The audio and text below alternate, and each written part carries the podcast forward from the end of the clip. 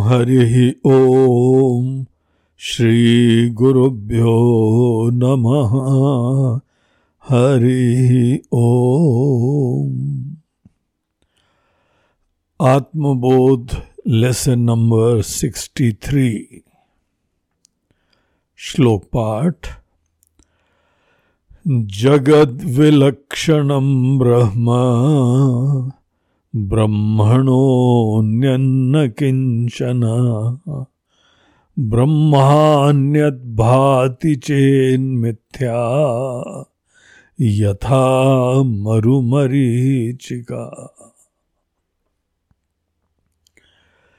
इस sixty third श्लोक में भी शंकराचार्य जी महाराज हमको दिखा रहे हैं कि ब्रह्म शब्द का क्या दिव्य अर्थ होता है? हे मन, अब ब्रह्म के अलावा किसी चीज़ का चिंतन करना, वो पूरा मोह या और कठोर शब्द प्रयोग करें तो मूर्खता है। ब्रह्म ही एकमात्र सत्य है। ब्रह्म को ही हमें पिछले श्लोक में दिखाया गया था कि वो एक चिन्मयी सत्ता है। अब यहाँ पे दिखा रहे हैं कि ये चिन्मयी सत्ता यही एकमात्र इसकी सत्ता होती है।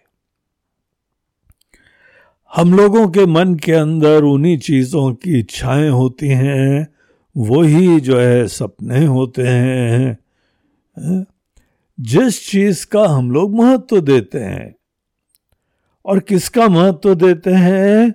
जो सत्य है, जो है।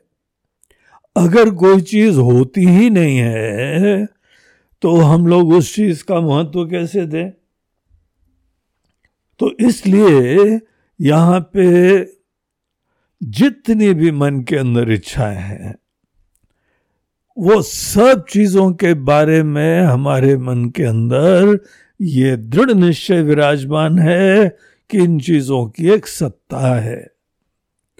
इन चीज़ों का एग्जिस्टेंस है।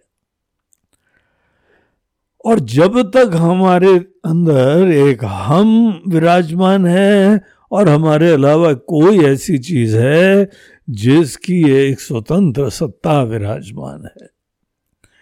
ऐसी अगर कोई स्थिति होती है तो दरअसल ये एक द्वैत सिद्ध होता है। द्वैत में यही आशय होता है कि हम एक चीज़ हैं और हमारे अलावा किसी न किसी अन्य की एक सत्ता विराजमान है। और अज्ञान में तो देखिए, हम लोग कितना आगे तक सोचते हैं। यही नहीं है कि किसी की सत्ता विराजमान है। हम तो ये भी निश्चय करते हैं कि हमसे प्रथा कोई चीज़ें हैं वो ही हमको फुलफिल करेंगी। आज हम अपूर्ण हैं, असुरक्षित हैं, कुछ कमी विराजमान है और ये हमारी कमी दूर होगी जब कोई ना कोई बाहर की जगत की चीज़ हम प्राप्त करेंगे। हमको कोई विषय चाहिए, कोई भोजन चाहिए, कोई धन चाहिए, कोई व्यक्ति चाहिए, कोई रिश्ता चाहिए। तभी जाके हम पूरे, पूर्ण होंगे। ऐसी सोच जहाँ होती है, उसको टेक्निकली कहा जाता है कि हम द्वैत में विराजमान हैं। और अद्वैत का मतलब क्या होता है कि ये जो मैं है, मैं को आप ऐसा विचार करके देखिए, जानिए, उसकी सत्ता ऐसा निर्धारित करिए कि इसके अलावा कुछ भी और चीज़ जो भी है, वो सब कल्पित है। वो है ही नहीं। अगर है तो वो मात्र जो है, वो मिथ्या चीज़ है। कल्पना मात्र है। मिथ्या चीज़ किसको बोलते हैं? हम लोग इस विषय में जाए, उससे पहले मिथ्या शब्द को स्पष्टता से समझ लेना चाहिए।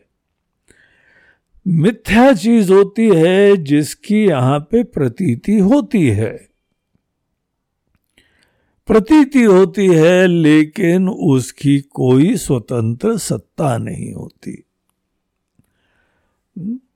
जैसे हमारा जो दर्पण में प्रतिबिंब, हम लोग शीशे के सामने खड़े होते हैं, हर व्यक्ति के घर में शीशा होता है। अनेकों के पर्स में होगा इसी समय। और आजकल तो एक बहुत बढ़िया ऐप आ गया है, मोबाइल के अंदर मिरर ऐप आता है।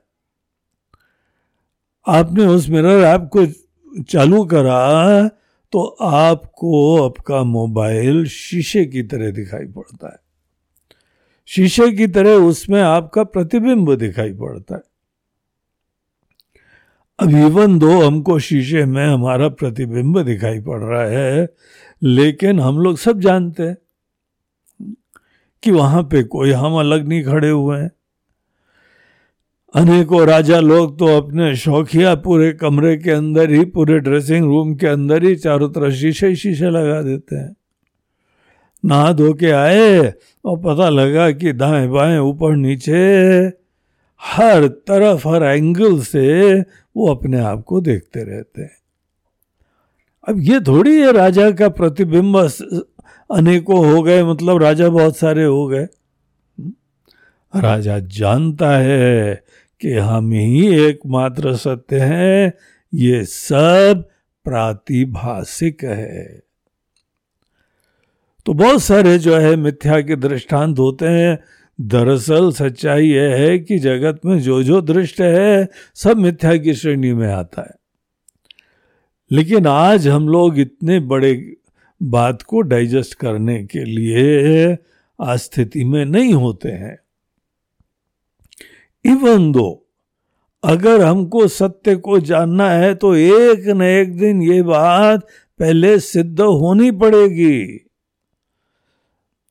कि जो जो यहाँ पे हमको अन्य दिखाई पड़ रहा है, अगर आप अन्य सब चीज़ों को निगेट करने में, असार देखने में, उसके मिथ्यात्व का निश्चय करने के लिए अगर आप निश्चय नहीं कर पाते हैं, साहस नहीं कर पाते हैं तो कभी भी ब्रह्म का आपको ज्ञान नहीं होगा।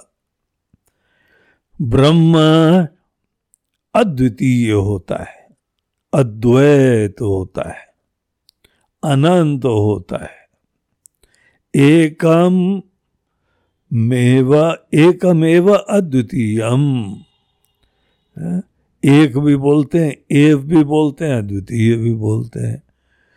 इतना फर्मली क्लियरली उपनिषद बताते हैं कि किसी भी दृष्टिकोण से अन्य किसी चीज़ का महत्व नहीं है। हर व्यक्ति अपने जीवन में झाँक के देखे।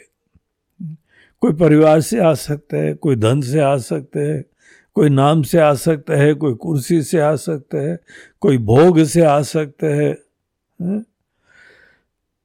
कोई योग से आ सकता है। अगर हम किसी अन्य चीज़ के प्रति निर्भर होते हैं, निर्भरता तो आसक्ति के हद तक हो जाए तो हमको जीवन में सतत पराधीन रहना पड़ेगा। और ऐसे में कोई आप जितना वेदांत सुन लो, जितना पढ़ लो, जितनी चर्चा कर लो, हमको अद्वैत की सिद्धि नहीं होने वाली है। अद्वैत की सिद्धि के लिए जो भी अन्य चीज़ होती है, अन्य के अंतर्गत जो भी आता है, हर व्यक्ति के लिए वो डिफर करेगा कि उसके लिए अन्य के अंतर्गत क्या आ रहा है। जो भी अन्य के अंतर्गत आता है, सब चीज़ के ऊपर बहुत ध्यान से चिंतन करें, विचार करें और ये निर्धारित करें कि उस चीज़ की कोई स्वतंत्र सत्ता नहीं होती। ये परम आवश्यक होता है। जहाँ आपने अद्वैत सिद्धि करी, एकदम आपके लिए अद्वैत का द्वैत का निषेध करा तो अद्वैत सिद्धि हो गई। उसी क्षण बस हमको पहले उसके बारे में निश्चय तो करना है, उसके स्वरूप का निश्चय, ब्रह्म के लक्षण आदि, लेकिन अद्वैत सिद्धि तभी होती है। अद्वैत सिद्धि में ही विज्ञान होता है। अद्वैत सिद्धि में ही मुक्ति होती है। अद्वैत सिद्धि में ही तुरी अवस्था में जाना होता है। अन्यथा हम जागृत अवस्था में ही बने रहेंगे, जीव ही बने रहेंगे और दुनिया भर का विचार और चिंतन और तर्क का आश्रय लेते रहेंगे। ऐसा हमारे ईगो का फुलफिलमेंट करते हैं, कोई हमारे अंदर निषेध जीव का होती, हो ही नहीं पाता है। इसीलिए ये परम आवश्यक होता है कि हमको अद्वैत की सिद्धि करनी है। अब अद्वैत की सिद्धि कैसे करनी होती है? अब हम लोग पहले तो इस श्लोक के ऊपर जरा नज़र डालें। क्या बोलते हैं श्लोक में? जगत विलक्षणम ब्रह्म, ब्रह्मणो अन्यत न किंचन ब्रह्म अन्यत भाति चेत मिथ्या। यथा मरुमरीचिका।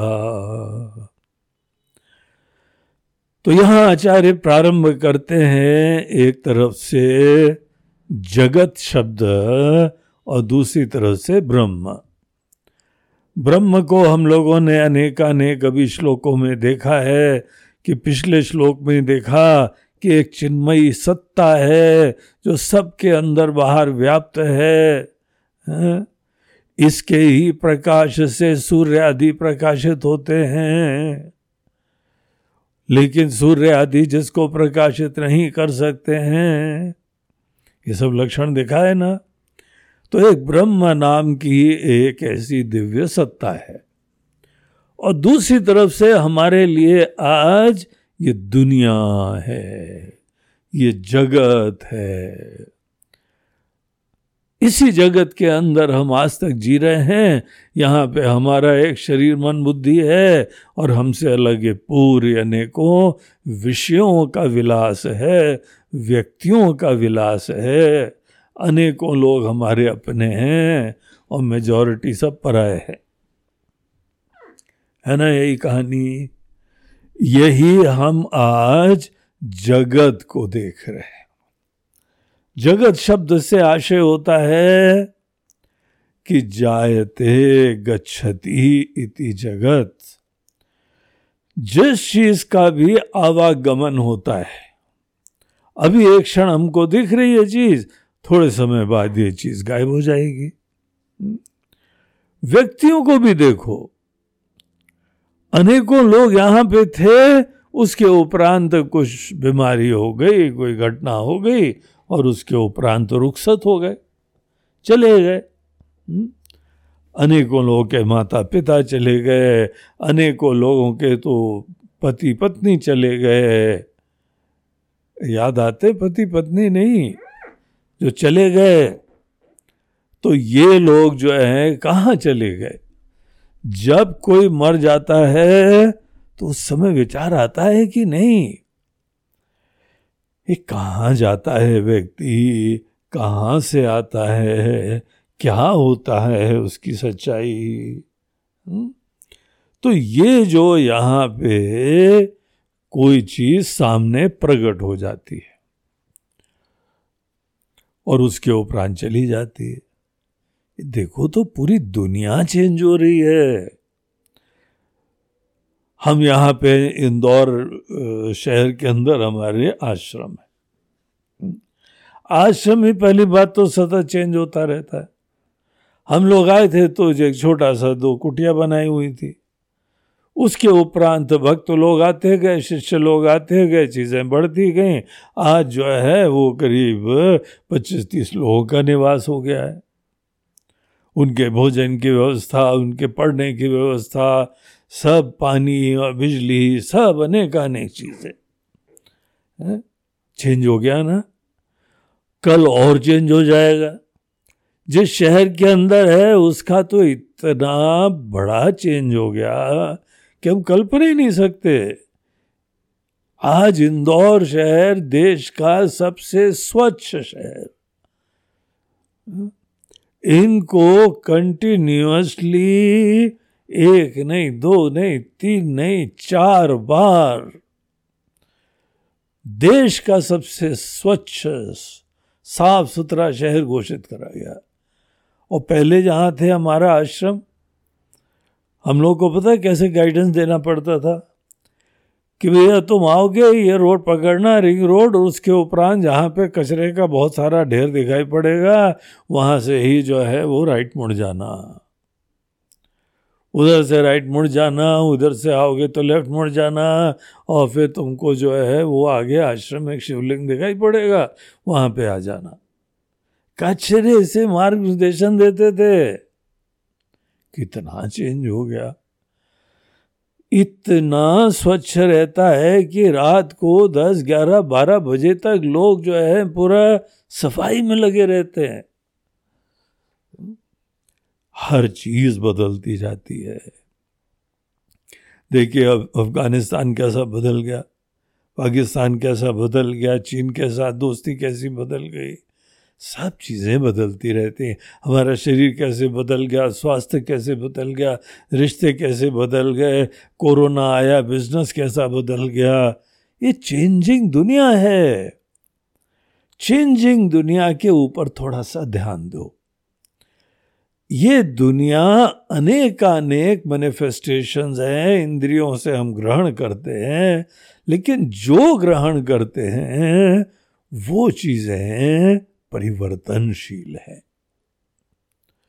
और एक समय नहीं थी, फिर प्रकट हो गई, उसके बाद ये चीज़ चली जाती है।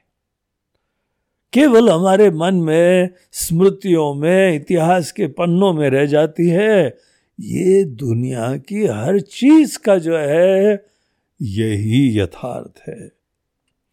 ये मौसम आते हैं, जाते हैं, पेड़, फूल, पत्ते प्रकृति देखिए, ये हमको सिखा रहे हैं, ये हमको शिक्षा दे रहे हैं। सब चीज़ बदल रही है, तुम्हारा शरीर भी बदल रहा है, तुम्हारा मन भी बदल रहा है। जो चीज़ें, ऐसी चेंजिंग चीज़ें होती हैं, वो थोड़ी समय के लिए जब दिख रही हैं, उसको आप कौन सी कैटेगरी में रखेंगे? वो सत नहीं है। सत उसको बोलते हैं जो सदैव बना रहता है, त्रिकाले अपितिष्ठती और ये असत भी नहीं है। असत उसको बोलते हैं जो कभी होता ही नहीं है, दिखता ही नहीं है। तो जगत जो भी है, यहाँ पे दिख रहा है इंक्लूडिंग हमारा शरीर, आपका शरीर, हमारे विचार, अनेकों लोग, ये सब। पूरी प्रकृति, सब चीज़ें दिख रही हैं आज तो कोई डाउट नहीं है। सुंदर हैं, उपयोगी हैं, व्यवहार के लिए काम भी आती हैं, कोई डाउट नहीं है। लेकिन ये भी तो सत्य है ना कि जो कुछ भी हमको देख रहा है, वो थोड़ी देर बाद रुखसत हो जाएगा, चला जाएगा। नामो निशान नहीं रह जाएगा।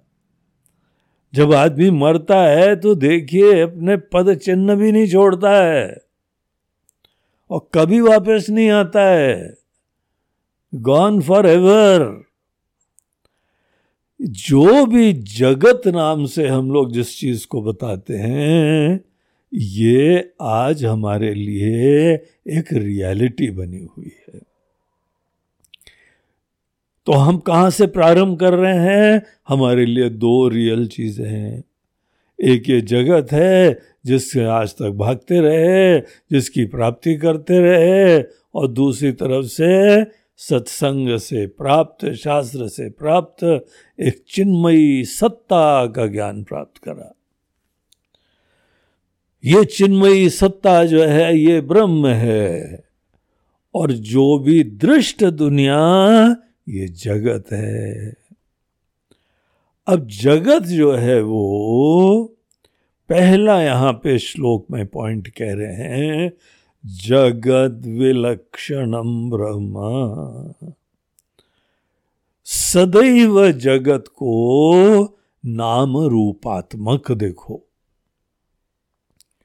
एक कोई ना कोई तत्व होता है। वो तत्व एक नाम और रूप का चोला धारण कर लेता है। वो रूप का ही चोला धारण करता है, नाम तो हम लोग दे देते हैं?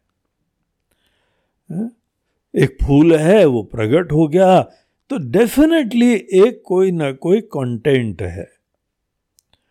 वो कंटेंट इस रूप में प्रस्तुत हो गया। अब ये रूप में प्रेजेंट होना, अब क्या ये रूप नाम की चीज़ कंटेंट से अलग रह सकती है क्या? इस पॉइंट पे सोचो, बहुत इंपॉर्टेंट है।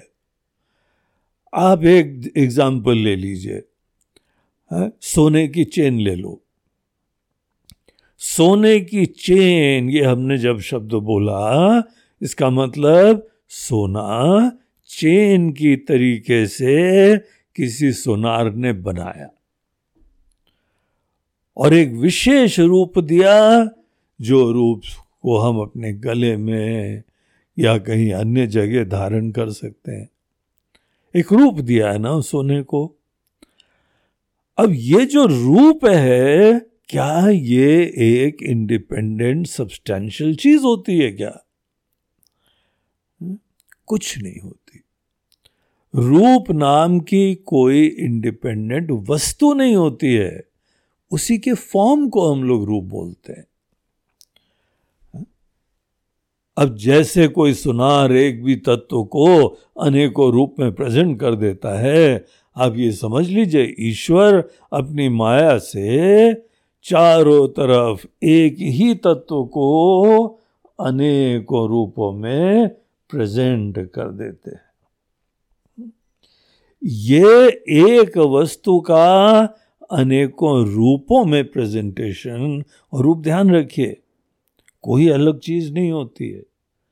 रूप वही एक तत्व को फॉर्म दे दिया गया है। और वो फॉर्म ऐसा है जो इंद्रियों के द्वारा ग्राह्य होता है। ऐसा एक फॉर्म दे दिया जो हम इंद्रियों से ग्रहण कर लें।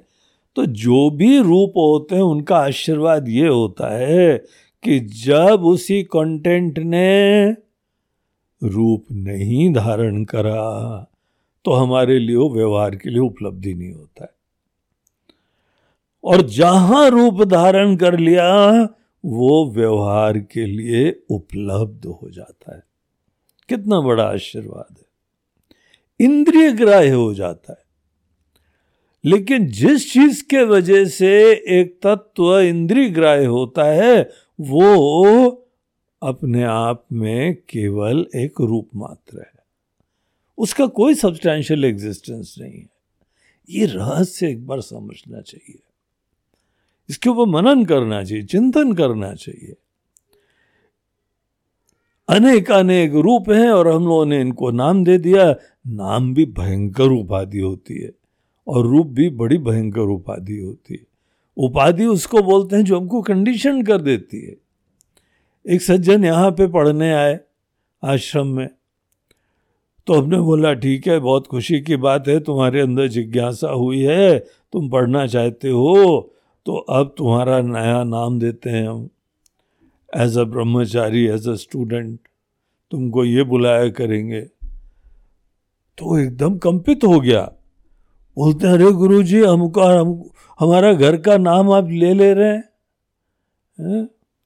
हमारा नाम हमारे कुल से जुड़ा हुआ है, हमारे परिवार से, हमारी हेरिटेज हमको दिखाता है, हमारी सेल्फ रिस्पेक्ट दिखाता है, हमारा धर्म दिखाता है, ये सब। अरे बोला भैया, कौन ले लेगा तुम जो हो सो हो? यहाँ आश्रम में एक तुमको और भगवान का नाम देते हैं। ऐसा लक्षण तुम्हारे लिए हो जाएगा। तुम तो जो हो, सो हो ही। हो वो बेचारा, नाम के परिवर्तन के डर से आश्रम छोड़ के भाग गया। इतना नाम जो है, भयंकर कंडीशनिंग होती। है देखिए अनेकों जो हिस्टोरिकल प्लेसेस में लोग नाम अपना क्रोध देते हैं, खरोच देते हैं हाँ? अब ऐसी चीज़ें जो हैं वो, अगर आदमी नाम को इतना महत्व देता है और रूप को, अरे देखो भैया सेल्फी की दुनिया अपना ही दाएँ बाएँ ऊपर नीचे हर तरफ़ से, मोबाइल ने तो सबको जो है ऐसी सेल्फी का प्रेमी बना दिया है बाकी की फ़ोटो छोड़ो, अपनी बैठ के फ़ोटो खींचा करते। ये नाम रूप का महत्व तो दिखाता है। सब्सटैंशियल कोई चीज़ ही नहीं है। लेकिन ऑब्सेशन देखो तो ये नाम रूपात्मक दुनिया ब्रह्म से बिल्कुल अलग चीज़ है। और नाम रूप में फंस गए तो संसारी हो गए। नाम रूप में फंस गए तो द्वैत में चले गए। नाम रूप में फंस गए तो छोटे हो गए। इसीलिए नाम रूप की एक दुनिया है। और ब्रह्म उससे बिल्कुल विलक्षण है। जगत विलक्षणम ब्रह्म। अब देखिए सेकंड उसका पहलू क्या बताते हैं? ब्रह्मणो अन्यत न किंचन। ये कितना इंटरेस्टिंग है। ब्रह्म जगत से विलक्षण है। हम्म? लेकिन ब्रह्म के अलावा कुछ भी नहीं होता है। अगर हम लोग एक तरफ़ से ब्रह्म, दूसरी तरफ़ से जगत ये दो शब्द प्रयोग करते हैं तो ब्रह्म नाम से जो बता रहे हैं, वो ही एक सब्सटैंशियल एग्जिस्टेंस का वस्तु होती है। जगत नाम से जो बता रहे हैं, आप तराजू में उसको अलग रख ही नहीं सकते हैं। सोना निकाल लो दूसरे तराजू के पलड़े में, आप जो है चेन रखो। क्या आता है उधर? खोखला नाम है। हाँ? कुछ रूप नाम की चीज़ ही नहीं है, नाम का कोई अस्तित्व ही नहीं है। तो सब्सटैंशियल चीज़ ये ब्रह्म ही है, चिन्मयी सत्ता। ये बात जो रियलाइज़ करता है, वो इतना बड़ा स्टेटमेंट बोलता है ब्रह्मणो अन्यत न किंचन।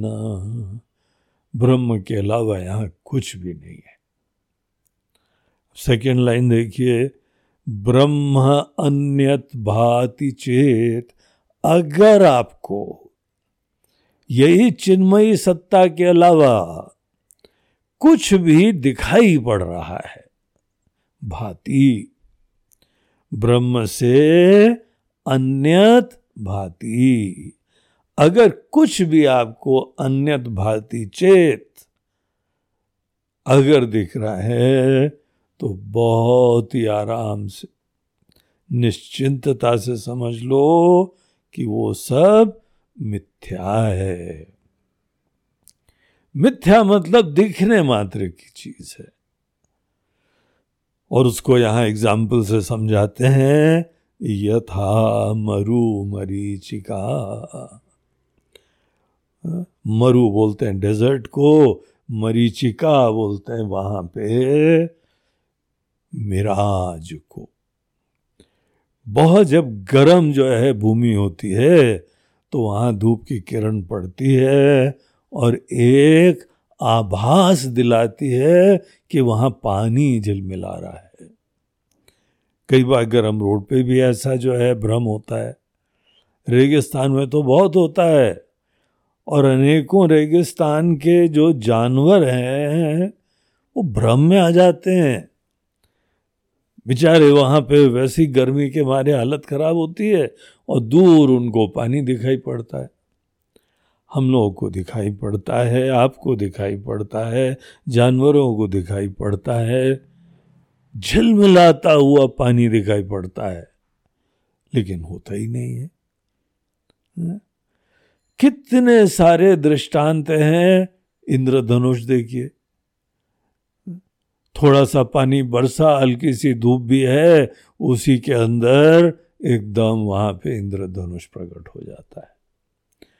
इंद्रधनुष नाम तो दे देते हैं, लेकिन कोई इंद्रधनुष नाम की वस्तु है ही नहीं वहाँ पे। ऐसे पचासों एग्ज़ाम्पल हैं, जहाँ पे हमको दिख रहा है, लेकिन है ही नहीं। आकाश की नीलिमा दिख रही है, कोई नीला रंग नहीं है। तो इस प्रकार से कई बार ऐसी चीज़ होती है, आप अपनी आँख को साइड से थोड़ा सा आई बॉल्स को प्रेस करिए। आपके सामने एक के बजाय दो चीज़ें दिखाई पड़ने लगेंगी। ये दूसरी चीज़ दिख रही है, लेकिन है ही नहीं। ऐसी समस्त वस्तुओं को कहा जाता है मिथ्या। मिथ्या एक व्यवहारिक सत्य है। दो चीज़ों का इंटरप्ले होता है और एक तुमको यहाँ पे चीज़ें दिखाई पड़ जाती है। इंद्रधनुष होता है, जहाँ पे एक तरफ़ से धूल धूप की जो है, वो किरणें आ रही हैं और दूसरी तरफ़ से पानी की बूंदें आकाश मंडल में। तो पानी की बूंदें प्रिज्म की तरह से एक्ट करती हैं और उससे रिफ्रैक्शन हो जाता है और यहाँ पे जो है, सात रंग धूप के प्रकट हो जाते हैं। तो दो चीज़ों का प्ले होता है और एक हमको थर्ड चीज़ कल पे दिखाई पड़ती है। जो भी दिखाई पड़ती है, वो सब केवल देखने मात्र की है। ये जीवन का सत्य है। जो भी दृष्ट पदार्थ हैं, सब मिथ्या होते हैं। और भगवान जिस समय अवतार लेते हैं ना, हम कहते हैं भगवान अवतार लेते हैं तो उनके लिए सब लीला है। पता है क्यों लीला है? क्योंकि वो जानते हैं कि ये सब मिथ्या है। हम लोग जो हैं, इस मोह में पड़ जाते हैं कि दृश्य चीज़ें बड़ी सत्य हैं। इन्हीं की कामना करते हैं, इन्हीं की भोग वृत्ति रखते हैं और यही जो है दृश्य शरीर से आसक्त भी हो जाते हैं। तो यही एकमात्र कारण है कि हम लोग संसारी बने हुए हैं, छोटे बने हुए हैं और बंधन में पड़े हुए हैं। हमारी मुक्ति के लिए जो जो दृष्ट पदार्थ हैं, सब चीज़ों को बहुत द्वेष नहीं करना है, बहुत गहराई से विचार करना है। इनसे भागना नहीं है। ये देखो, असार चीज़ों से कोई भागता थोड़ी है। शीशे में आपको दर्पण में प्रतिबिंब दिखाई पड़ रहा है तो भागते थोड़ी है कोई। बस ये जान लिया कि ये मिथ्या है, खत्म हो गया अब खेल बन गया, अब लीला बन गई। ये चीज़ें हैं तो हैं, नहीं है तो नहीं है। तो ऐसी दृष्टि जब समस्त दृष्ट पदार्थों के प्रति हो जाती है, और जो ये सच्चिदानंद तत्व आपको रियलाइज़ हुआ, वो ही एक मात्र सत्य है वही हम हैं वही सबकी आत्मा है। इस प्रकार से जिसने निश्चय करा, वो आत्मा को ब्रह्म भी जानता है, और ब्रह्म को अद्वितीय जानता है, वो ही एकमात्र अद्वैत की सिद्धि करा करता है। तो ये था आत्मबोध का श्लोक number sixty three. Om Hari Om Shri गुरुभ्यो नमः। हरि ओम। नमः पार्वती पते हर हर महादेव। नर्मदे हर। बोलो गंगा मैया की जय।